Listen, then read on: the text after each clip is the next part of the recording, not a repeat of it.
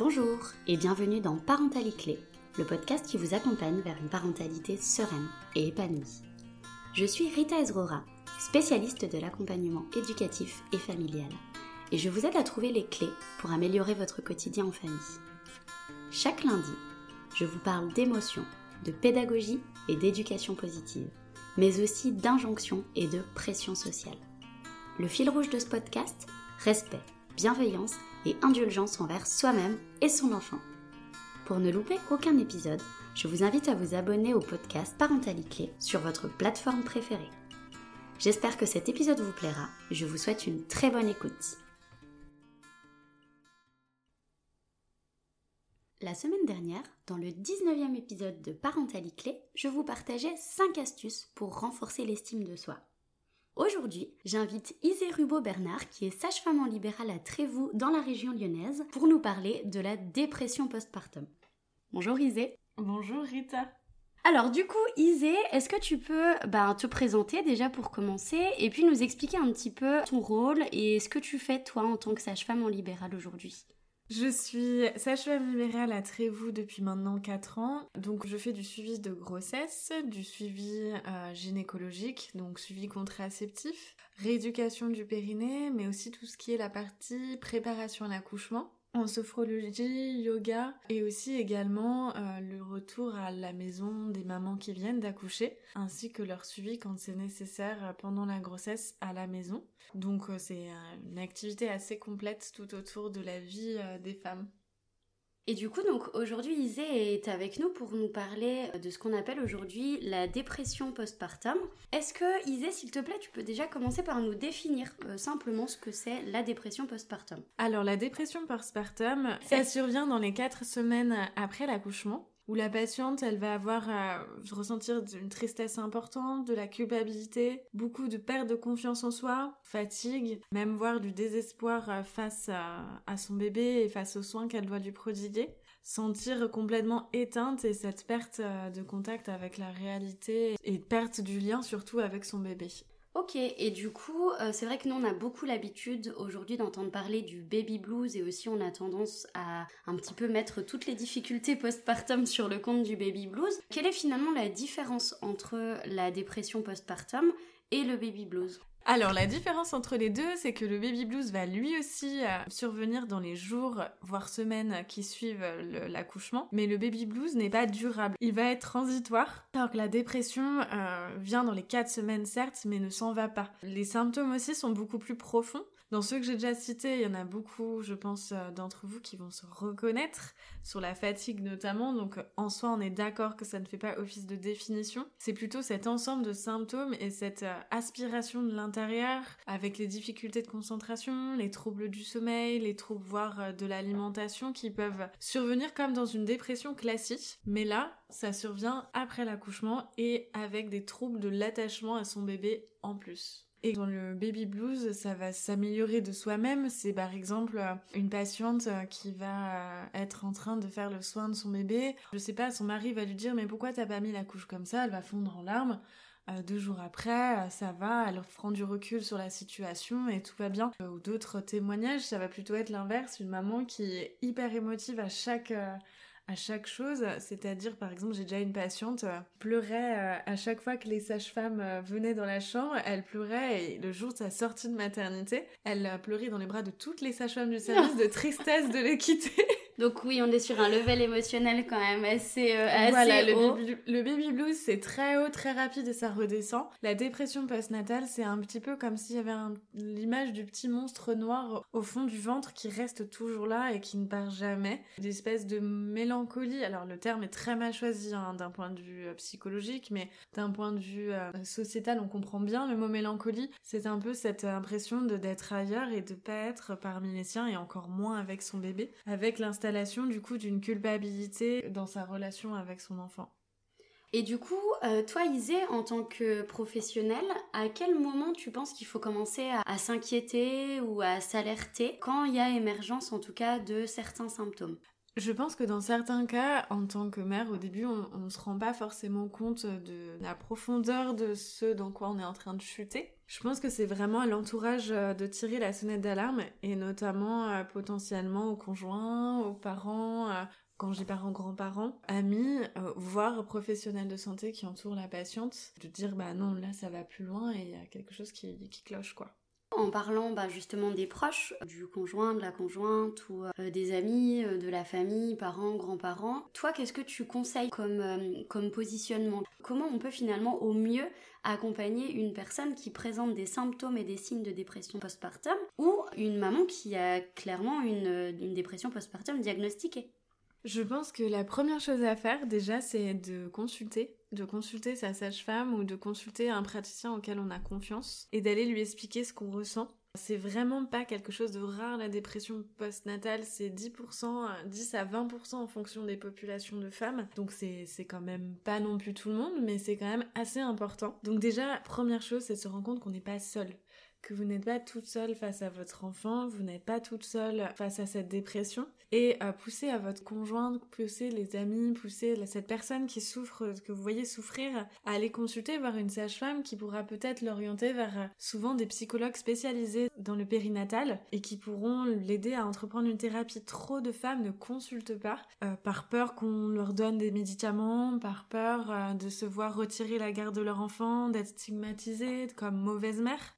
En fait, on va pas vous bourrer d'anxiolytiques et ni d'antidépresseurs, on va commencer par reprendre du début de là la clé de d'où ça vient. Euh, je pense que j'ai un le meilleur exemple que j'ai, c'est une de mes patientes qui avait une vie totalement normale, vraiment, je connaissais très bien le contexte familial, il n'y avait aucun problème. Et c'est ce bébé qui est venu trop vite ce deuxième bébé qui est venu beaucoup trop vite. Elle pensait que ça allait mettre un petit peu plus de temps. Ce bébé est arrivé au bout de quelques mois. La grossesse a été difficile avec des nausées, etc. Mais honnêtement, moi, je n'ai rien vu de particulier. Et en fait, cette patiente, donc je parle toujours dans mes cours de préparation de l'après, vraiment, il n'y a aucun filtre, aucun tabou dans mes cours de, de prépa. Et j'explique le postnatal, dont la dépression. Et déjà, j'aime bien que le papa soit là au moins à ce moment-là pour qu'il prenne conscience et qu'il ait l'intelligence de tirer la sonnette d'alarme.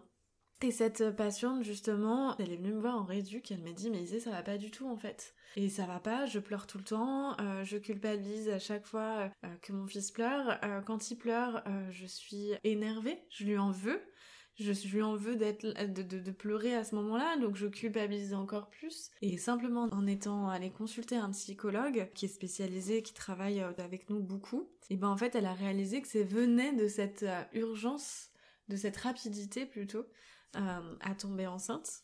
Et elle a dû faire 4-5 séances avec elle et tout est retourné à la normale, elle a une relation euh, qui est plus que normale avec son enfant, il euh, n'y a aucun souci, et comme elle me l'a toujours dit tout au long, même le jour où elle était en pleurs en me disant bah voilà ça va pas, mais j'aime mon enfant mais je ne comprends pas pourquoi je ressens ça. Et c'est pas le doute d'aimer son enfant, c'est le doute d'arriver à, construire quelque chose avec lui. Donc je pense que c'est vraiment le, la clé, c'est vraiment d'être dans l'écoute et d'adresser aux professionnels compétents, parce que derrière, y a, les conséquences peuvent être euh, importantes par la suite. On peut souffrir d'une dépression à long terme, on peut avoir, ça peut même aller jusqu'à des crises suicidaires. Un développement chez l'enfant euh, complètement en réaction, des enfants qui sont euh, qui deviennent indépendants très tôt, des enfants euh, qui vont avoir des conduites à risque par la suite, qui risquent de faire des dépressions eux-mêmes. On va avoir des troubles de la petite enfance, diminution de la sociabilité, seuil de la tolérance à la frustration vraiment abaissé, difficulté d'attachement, peur de l'abandon, euh, développement intellectuel qui peut même être altéré. Donc vraiment les conséquences sont importantes et graves à long terme sur l'enfant comme sur la mère et puis sur la vie de, famille potentiellement parce que un enfant euh, qui, grandit dans un contexte comme ça avec une mère qui est pas réceptive un père euh, qui ne comprend pas forcément ce qui est en train de se passer, ça peut mener jusqu'à une séparation si on ne traite pas les choses. Or, je vous rassure, ma patiente va très bien, son mari et elle euh, se vivent euh, avec leurs deux enfants, sont en parfaite forme et tout va bien. Mais voilà, c'est pour ça que c'est important de le diagnostiquer et de bien se mettre en contact avec une sage-femme. La sage-femme qui prendra elle-même la décision de vous envoyer à un endroit qui correspond. Et elle a parfois plus de liens certains médecins, les médecins sont très bien aussi, mais qui ont moins de liens avec les protagonistes de la parentalité. Notamment des gens qu'on oublie souvent mais qui peuvent être aidants, c'est la PMI, la protection maternelle et infantile, et qui eux ont l'habitude de, se positionner et avec la sage-femme pourront organiser un suivi de, de passage à la maison plusieurs fois par semaine, etc. Et du coup, ben là, puisqu'on est un petit peu en train de parler justement des professionnels qui peuvent accompagner les mamans, les mm. familles dans la période du postnatal, ben toi, vers quel professionnel tu adresses les familles qui sont en difficulté?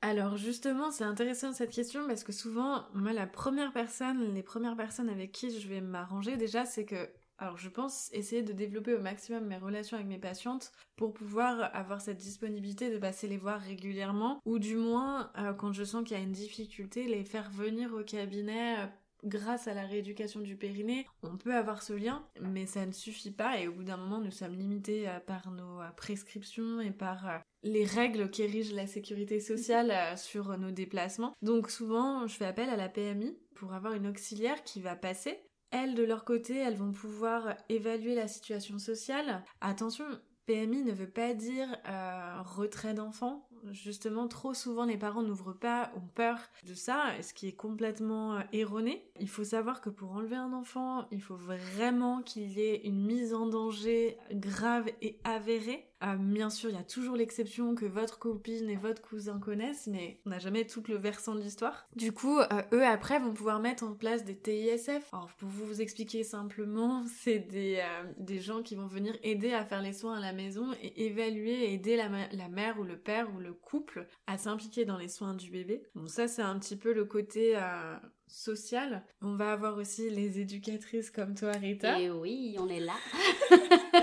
qui vont pouvoir aider, surtout, je pense, sur un versant global et éducatif et au niveau familial. On va avoir aussi, euh, et bah du coup forcément comme je vous l'ai dit, pour traiter euh, la dépression en elle-même, les psychologues spécialisés euh, dans la dépression postnatale. Alors ils ne font pas légion, il n'y en a pas beaucoup, mais il y en a. Euh, les pédopsychiatres. Et puis après, tous les praticiens et les thérapeutes qui vont pouvoir agir comme euh, les hypnothérapeutes, les sophrologues, euh, la réflexologie plantaire, l'auriculothérapie, tous ces médecines douces et alternatives qui vont être un accompagnement au traitement psychiatrique et psychologique de la patiente il y a tellement de thérapies qui diffèrent, il y en a autant qu'il existe de patients honnêtement. Il faut pas s'arrêter parce qu'avec un praticien ça ne passe pas. Parfois c'est comme euh, pour rencontrer euh, quelqu'un avec qui bah on fait des enfants, avec qui ça match, on a besoin de plusieurs rencontres. Parfois c'est la première fois que ça gagne. C'est comme dans nos relations tous les jours, euh, on a besoin de rencontrer plusieurs gens, c'est une question de feeling aussi. Donc il faut pas hésiter à changer de praticien quand ça colle pas et surtout, même si c'est quelqu'un qu'on vous a conseillé de, de longue date, etc.,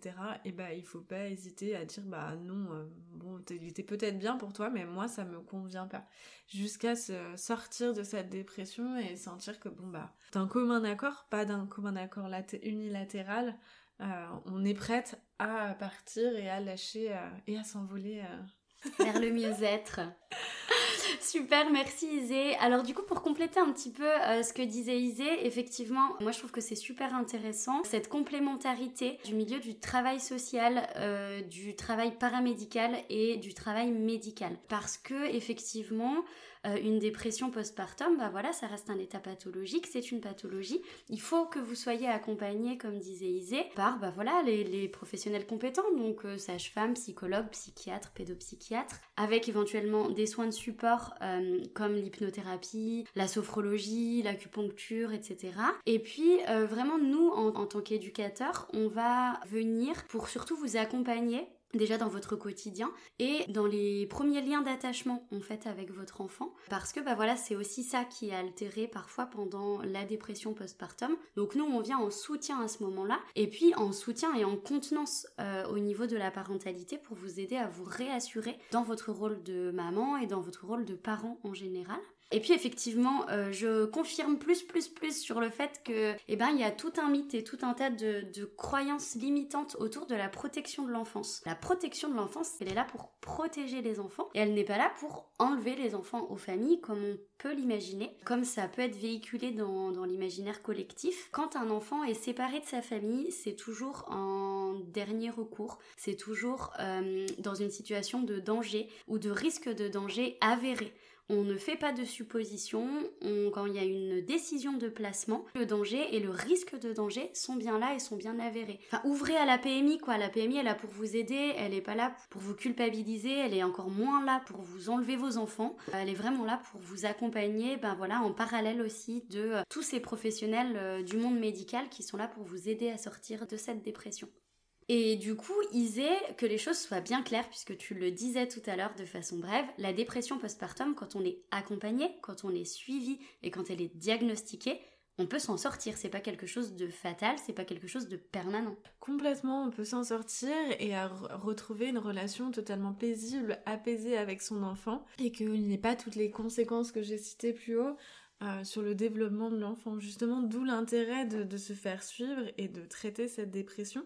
Après, il faut aussi savoir que la dépression postnatale peut arriver vraiment chez n'importe qui, chez des patientes qui n'ont aucun antécédent psychiatrique. D'ailleurs, c'est chez ces patientes que les dépressions postnatales vont être récurrentes souvent, celles qui n'ont aucun antécédent. On va avoir toutes les patientes, bien sûr, qui ont des grossesses difficiles, un conjoint absent, euh, un milieu social difficile forcément quand il y a du mal à joindre les deux bouts, ça peut, on sait très bien que ça peut engendrer plus de dépression. On va avoir plusieurs euh, facteurs de risque, bien sûr, les antécédents de dépression postnatale, même que ce soit personnel ou au niveau familial. C'est vrai qu'on sait que les femmes où il y a déjà eu d'importantes dépressions sont plus fragiles. L'absence de soutien social, un niveau socio-économique malheureusement bas, des difficultés pour s'en sortir, un conjoint absent, indisponible ou malheureusement les conjoints violents, les antécédents d'événements traumatisants, les pathologies associées, si vous êtes, euh, vous souffrez de graves pathologies comme euh, de problèmes cardiaques, hépatiques, ou si votre enfant lui est malade lui-même,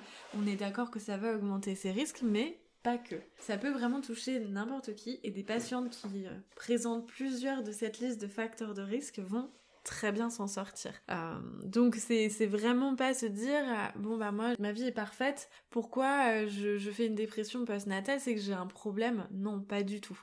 Si par exemple euh, demain, bah voilà, moi j'ai une amie qui, euh, qui a une dépression postpartum ou euh, voilà peut-être des conseils pour les conjoints, bah voilà qu'est-ce que tu peux nous recommander finalement comme, comme positionnement Comment on doit se positionner en fait pour, pour au mieux aider la maman, pour au mieux l'accompagner dans cette difficulté-là? Le mieux ça va être l'écoute. Parce que forcer quelqu'un à les consulter, même si c'est ce qui va être salvateur, c'est pas non plus la solution repréciser que ça ne vient pas d'un problème euh, intrinsèque, la personne n'est pas folle, que elle n'a aucune raison de culpabiliser, que euh, son enfant euh, est très bien, elle s'en sort très bien, la rassurer sur les soins qu'elle prodigue, sur ce qu'elle a pu faire déjà. ça peut être une petite valorisation quand même, mais tu vois, le bain, tu le fais très bien, regarde comme ça se passe bien. Ça peut être de simples petites phrases comme ça, et surtout arrêter avec les conseils. Ah, les conseils non sollicités, on les aime, ceux-là. Les conseils non sollicités qui vont parfois être meurtriers sur une relation mère-enfant. D'aller dire pourquoi t'allaites, mais ça sert à rien. D'aller critiquer le choix de laisser pleurer, pas pleurer, euh, de le monter souris, pas monter souris, éducation positive, éducation, voilà, de ce que vous voulez, ça ne vous regarde pas déjà conforter la maman dans ses choix. Elle n'est pas dans un moment où elle est capable de vous écouter. Elle n'est pas dans un moment où elle est capable d'entendre ce que vous allez lui dire et du coup vous allez l'enfoncer plus encore. Il faut faire preuve de bienveillance. Quand on dit bienveillance, c'est pas non plus de la positivité toxique, c'est-à-dire pas les phrases tout ce qui nous tue pas nous rend plus fort, ce genre de phrases on oublie, mais plutôt être dans l'écoute bienveillante. Pleure, vas-y pleure, laisse couler, ça te fait du bien et profites-en, dis-moi ce qui va pas, lâche les choses. Je suis pas là pour te juger, je suis là pour t'écouter et pour je suis là pour toi. Donc pleure, lâche les vannes, on est tous pareils et pas hésiter à parler de votre propre expérience. Vous avez peut-être vécu vous-même des moments difficiles dans l'éducation de votre enfant, dans les liens euh, avec votre conjoint euh, dans le mois qui suit la grossesse, dans le lien qui vous unit à votre corps qui est complètement défait, qui peut avoir une grosse influence dans la dépression postnatale, ce ventre que l'on reconnaît plus, ce ventre vide, euh, ces formes qui ne sont plus les nôtres, ce corps qui, que l'on ne reconnaît plus. Toutes ces choses-là, peut-être vous les avez déjà vécues, mais en tout cas, sachez que c'est ce qu'est en train de vivre cette jeune femme, et donc elle a besoin de soutien, elle a besoin de bienveillance et pas de positivité toxique. Euh, type euh, pense positif et tu vas voir le positif arrivera. ouais grave. Positive attitude non mais les ondes négatives n'attirent que le négatif. Non on a le droit d'être triste on a le droit d'être pas bien et euh, il faut laisser s'exprimer ces choses-là, il faut laisser couler. Et voilà, tout simplement. Je pense aussi ce qui est important, c'est de faire comprendre à sa conjointe, à son ami, qu'il faut sortir de ce schéma du silence, de, ce silence absolu, et de cette espèce de schéma de la honte. Il n'y a pas de honte à avoir, c'est vraiment quelque chose qui concerne beaucoup de femmes. 10%, une femme sur 10, c'est quand même pas rare, c'est quand même pas fréquent, mais ça mérite qu'on s'y arrête et qu'elles ne se sentent surtout pas seules, ces femmes, et leur rappeler qu'il y a plein de patientes qui vivent la même chose qu'elles, pas dans un sens négatif, mais dans un sens positif. C'est-à-dire que, voilà, lui présenter des endroits où elles puissent euh, échanger, elles puissent recueillir des informations, écouter des témoignages pour se retrouver et sortir de ce silence qui l'amèneront peut-être euh, jusqu'au cabinet euh, d'un psychologue ou d'un psychiatre adapté. Ben justement, c'est ce qui est, euh, je trouve, super intéressant avec tous ces comptes Instagram là qui sont en train de, de pousser un peu comme des champignons. Et, et c'est super intéressant parce qu'en fait, on voit que la parole se libère euh, autour du postpartum, les, langues se dédient et, euh, et, le tabou est en train de se lever petit à petit parce que c'est en libérant la parole effectivement qu'on va réussir à, à, lever le tabou autour de toutes ces difficultés qu'on peut rencontrer en postpartum et de tout ce mythe de la maternité parfaite en fait, de la maternité euh, euh géniale euh, où, où, on kiffe tout le temps, où il n'y a aucune difficulté et où la femme n'a pas le droit de se plaindre. Non, la maternité, ça peut être fait de plein de trucs géniaux mais ça peut aussi être traversé par des difficultés et c'est important qu'on puisse euh, délier les langues à ce sujet et que voilà vous puissiez euh, bah, parler pour ne plus vous sentir seul parce que vous n'êtes vraiment pas seul comme disait Isée euh, face à ce problème. Donc bienveillance, écoute et surtout pas de conseils non sollicités. Mais jamais d'ailleurs, en fait. dépression postpartum ou pas, pas de conseils non sollicités, on s'en tape. je l'ai déjà dit plein de fois, mais, euh, mais voilà, j'en fais, j'en fais ma bataille personnelle. c'est clair. Bon, et du coup, Isée, pour clôturer un petit peu euh, cet épisode, est-ce que tu aurais des ressources à nous recommander euh, bah voilà, pour nous informer sur le sujet de la dépression postpartum ou du postpartum en général ou du baby blues, tout ça, tout ça Alors, euh, moi, je suis très portable. J'aime bien lire des choses sur mon téléphone et écouter des podcasts quand je suis en voiture. Je trouve que c'est des moments vraiment qui s'y prêtent. Donc, vous avez déjà un podcast que j'aime beaucoup, pas forcément centré sur la, la dépression, mais vous avez la matrescence euh, Bliss aussi qui récupère des histoires de grossesse de différentes patientes. Attention, je ne le conseille pas à des femmes qui n'ont pas accouché encore. Les histoires sont très singulières, ce sont des événements qui sont rares, ne pas en faire des généralités. Et puis vous avez les pages Instagram, le quatrième trimestre. Et il y a l'association Maman Blues aussi qui a un super compte Instagram, mais je vous mettrai tout ça euh, en description pour que vous puissiez, ben, comme d'habitude, le retrouver assez facilement et avoir les bons orthographes au rayon littérature. Et vous pouvez aussi retrouver la petite BD qui s'appelle Cher Scarlett, l'histoire de ma dépression postnatale, qui est hyper euh, intéressante et surtout facile à lire, qui peut être euh, un, un outil assez intéressant de témoignage. Bon, bah Isée, il me reste plus qu'à te me remercier et à te renvoyer chez toi parce que il est 22h30 et que je t'ai mobilisé pour l'enregistrement de ce podcast. Euh, oui, effectivement, Isée Rubo-Bernard est sage-femme donc dans la région lyonnaise, mais c'est aussi une très bonne amie à moi et du coup, elle a gentiment accepté de venir enregistrer ce podcast chez moi ce soir. Mais c'est toujours un plaisir, Rita. merci beaucoup, vraiment, merci pour toutes ces informations. Je pense que vraiment cet épisode va permettre ben, à beaucoup de femmes de se reconnaître, euh, peut-être à beaucoup de papas aussi de s'informer sur le sujet des difficultés postpartum en général. Puis voilà que ça va permettre de faire avancer les choses et puis d'aider un grand nombre de parents ou de futurs parents. Et de mon côté, donc je vous retrouve la semaine prochaine pour le 21e épisode de Parentalité Je vous parlerai de ma nouvelle casquette de sophrologue qui vient s'ajouter à mon métier d'éducatrice de jeunes enfants en libéral. À très bientôt N'hésitez pas à soutenir le podcast en mettant une note et un commentaire sur votre plateforme préférée. Vous pouvez également le partager un maximum autour de vous. Si vous souhaitez en savoir un petit peu plus sur moi, je vous invite à consulter mon site web lion-accompagnementfamille.fr. Vous pouvez également me suivre sur les réseaux sociaux Facebook et Instagram sur le compte Rita Ezrura. À très bientôt!